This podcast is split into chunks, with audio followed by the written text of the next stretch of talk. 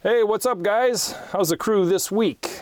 Hey, Coach here. Hey, you know, this week we take up the discussion of a real exciting topic. Guy's gonna blow you away. You know, don't run off the road or crash your bike or anything. Listen to this. Yeah, we're gonna talk about utility sheds.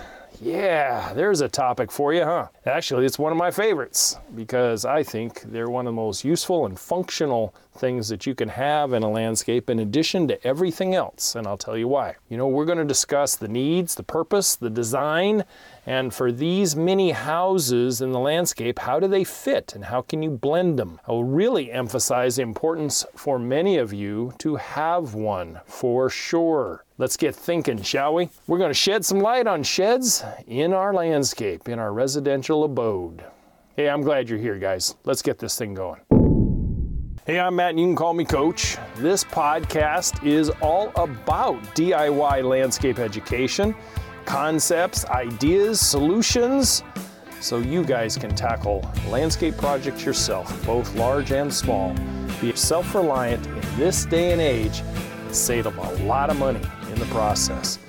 Man, after banging away in the green industry over twenty years, I bring with me a lot of knowledge and experience that I want to share with you guys, that new, modern, educated, certainly self-reliant homeowner of today.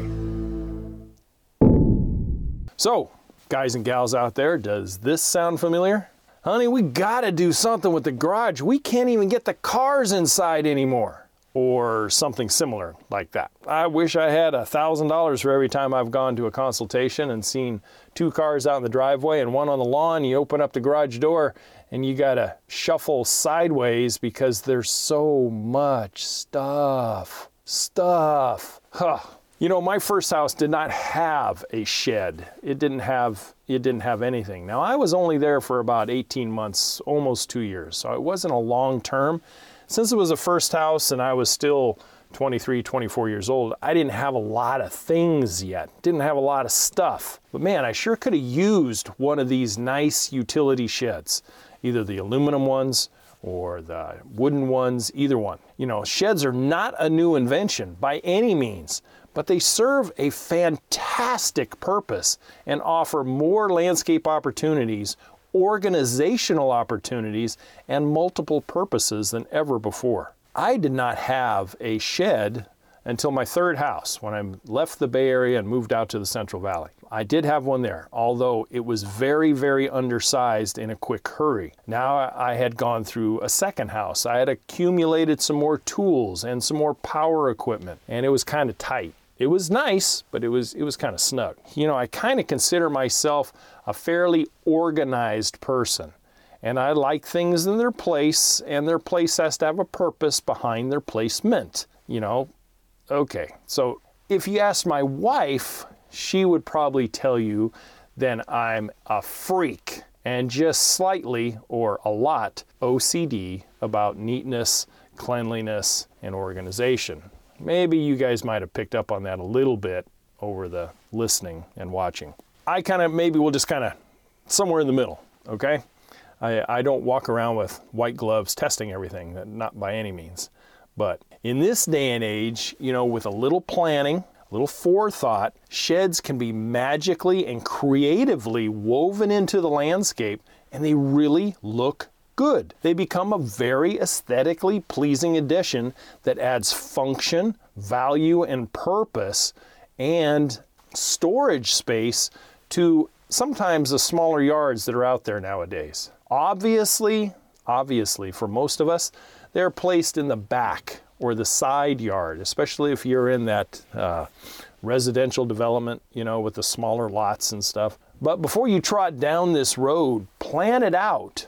And it will, you know, plan it out and determine exactly, okay, what are we going to use it for? How will you access it conveniently from wherever? And what price range and size is reasonable for the use that you have now, but also in the future? As we go through life, we tend to accumulate, although I think some, and you can probably name a few quicker than me, some should probably thin the herd a little bit when it comes to accumulation of things.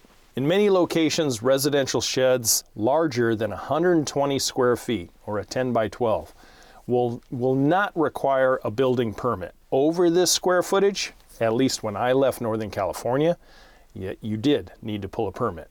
Did everybody pull a permit? No, you know, because most of them were plopped in there, tough shed or whatever were plopped in there. I'd seen some twelve by fourteens and sixteen by sixteens and, other, and they never did anything. But to be legal, and because coach wants you to be legal, do it right, pull the permit, okay? For some, maybe you don't need a permit at all. Maybe your your local gendarme county and city, they, they're not going to require it for outdoor, an outbuilding, unless you do a lot of stuff inside this thing. Like you plumb it and you bring in electricity, literally a small house.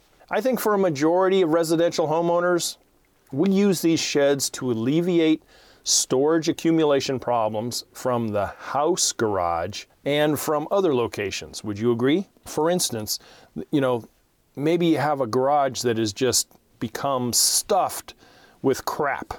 You've got all your yard tools there, your mower, your blower, your Christmas boxes, and and all your decorations and leftover photos and blah, you can just go on and on and on. Okay, well, if you get the right size shed, you're able to remove those things from your residential garage and actually put the car back in. Woohoo, concepts. And other things can go in there too. Maybe uh, kids' bikes. You know, you can lock them up and you can have everything secure and out of the weather, et cetera. So I, from from my perspective, yeah, guaranteed, I think they're a fantastic addition to the landscape. I mean, imagine all those things that you're thinking about right now that's sitting in your garage as I'm talking to you, that stuff could be relocated and you can put them you can put them away and reorganize it in the shed so you never have that clutter and everything else. You know, I think if anybody, most anybody, feels a lot better when things are in their place and they, they, they are there for a reason and they serve a purpose and they're organized. People just feel better about themselves. And if you think about it, one ten by twelve shed can really alleviate the floor and storage space problems if you attack the problem from an organizational standpoint. I think it is a waste of money to just stuff crap into another building and have that shed now be an unorganized mess again. You know, you've moved the mess from one part to another. Maybe it's time for a garage sale. Maybe it's time to thin the herd. Maybe it's time to have one side of the shed being, you know, seasonal storage and and keepsake whatevers, and the other side is for, you know, the the outdoor tools and mower and blowers and edgers and whatnot. That's the kind of shed that I see people have quite a bit. My personal opinion, and it's just my personal opinion, garages, for the most part, from a designer aspect, garages were created for vehicles. They were created for vehicles and very minor storage purposes. You know, say like, for instance, you have a three-car garage, lucky you, and you only have two cars. So that third garage can be a light storage area, or maybe that's where you put your boat, or you might put your motorcycle, or your side-by-side, or whatever, whatever it might be.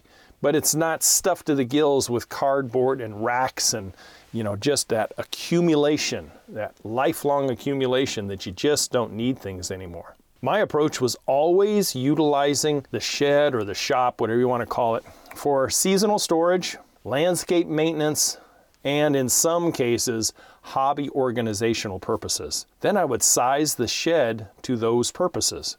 And I had one shed at my third house when I moved out to the Central Valley. I had it, and it was ten by fourteen. Yes, ten by fourteen, one hundred forty square feet. And yes, I had to pull a permit. The one I had in my last house at Weed Patch Ranch, it was a full-on shop. It was thirty feet wide and forty feet deep. And that thing, that thing was the schnizzle. It really was. I was able to get that because the previous owner had installed it, and it had electrical and all, you know, shop lights and all kinds of things in it. The only thing it didn't have is any ventilation. The ventilation really sucked, and it got very, very hot in the summertime. But, you know, going back to the third house, that ten by fourteen, I outgrew it because of the landscape business. I outgrew it after about three years. And things started to get a little cluttery, I, I got to admit. I had bobcats and trailers and all kinds of things on this property. And it was, you know, in-town residential. And and honestly, I wish I could have moved on sooner. But eventually I was I was out there at Weed Patch and had plenty of space, and it really worked out well. when you have something like that, you can almost, depending on what you guys do, you can do these things at a size and a convenience to where you can have things for business. You can actually have a business uh, corner out there where you're away from the kids and it's just yours, where you can do stuff online and whatnot. And then you can have another part of it to be personal storage and organization. For me, I, I was able to build workbenches and storage racks and really able to organize it not only for when I first moved in, but for years ahead until I eventually sold it. You know, in the garage, by the time I was all done, I only had just a few car care products in there. There wasn't very much at all. And the two cars went in fine, and my old uh, my old work truck went in the shop in with everything else. So it, it turned out to be organized and neat, and when we shut everything up, there was no clutter in the driveways, there was there was nothing. It really looked nice and nice and organized. Now the sheds come in a variety of styles. The, the most popular ones are the aluminum and the wooden ones. The wooden ones are very popular that you see at some of the box stores like Tough Shed and, and other quality makers. Not all of them are quality, but most of them, you know, they do okay. It all depends on what your price range is and what you're looking to have in each one. That one that I built uh, at my third house, I had a guy, I think the company's name was Gorilla Shed at the time. I don't think he's in business anymore, but uh, hey, he was a second career type of guy, and he was a very good carpenter, and he would come out with all the materials and he would build it right there on site.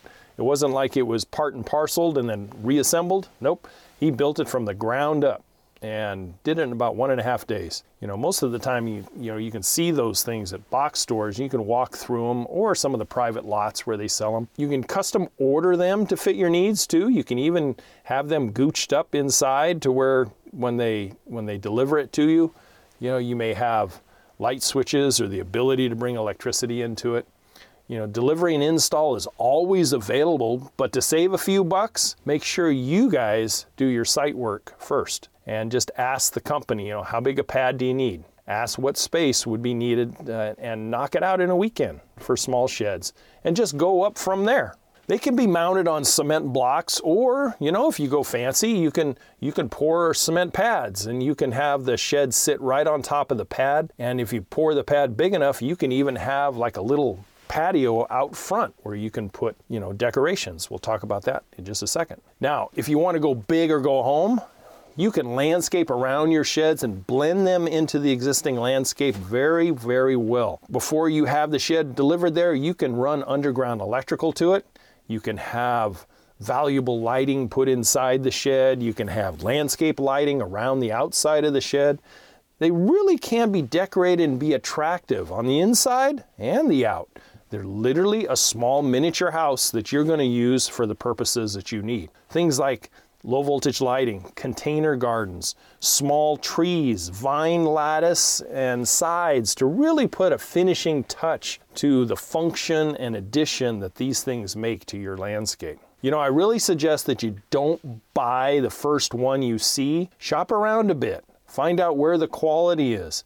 Look at YouTube and, and look at some of the quality things to look for when it comes to buying sheds. And make sure that you get the one that is not going to be too large or too small. It's going to be the Goldilocks. It's going to be just right. And think about the future. Think about what you're going to need five years down the road, just not five minutes. Certainly, if you have room for only an eight by eight shed, don't be looking at a twelve by ten shed. That ain't going to work for you. So whatever your needs are is very, very important. And hey, ladies and gentlemen, those sheds can be dolled up and made into she sheds and man caves and can be very, very nicely equipped. In, in my time, I have seen artist studios, I have seen man cave, refrigeration, pool room, cigar smoking, fun, big screen television man caves. I have seen uh, sound insulated recording studios made from these things. Your imagination is really, really the only limit. It really is. So there you go. Another landscape addition that can really help out with space, storage, and if done right, add value and functionality to your landscape that maybe you just haven't considered. Hey, this is Coach. I will see you guys next Friday as always. and, as always, to your landscaping success. Thank you for your interest and your attention. You guys take care. Thank you for listening to the Yard Coach Podcast. Don't forget to head over to the website at your yard coach dot com, where you will find more D I Y landscape education, including the free fifteen-step D I Y landscape checklist, Coach Matt's ebook called Landscaping Simplified, and the flagship digital course, Homescape one point oh. As always, if you have any questions or comments, you can email Coach Matt directly at your yard coach at gmail dot com. We'll see you right here next week.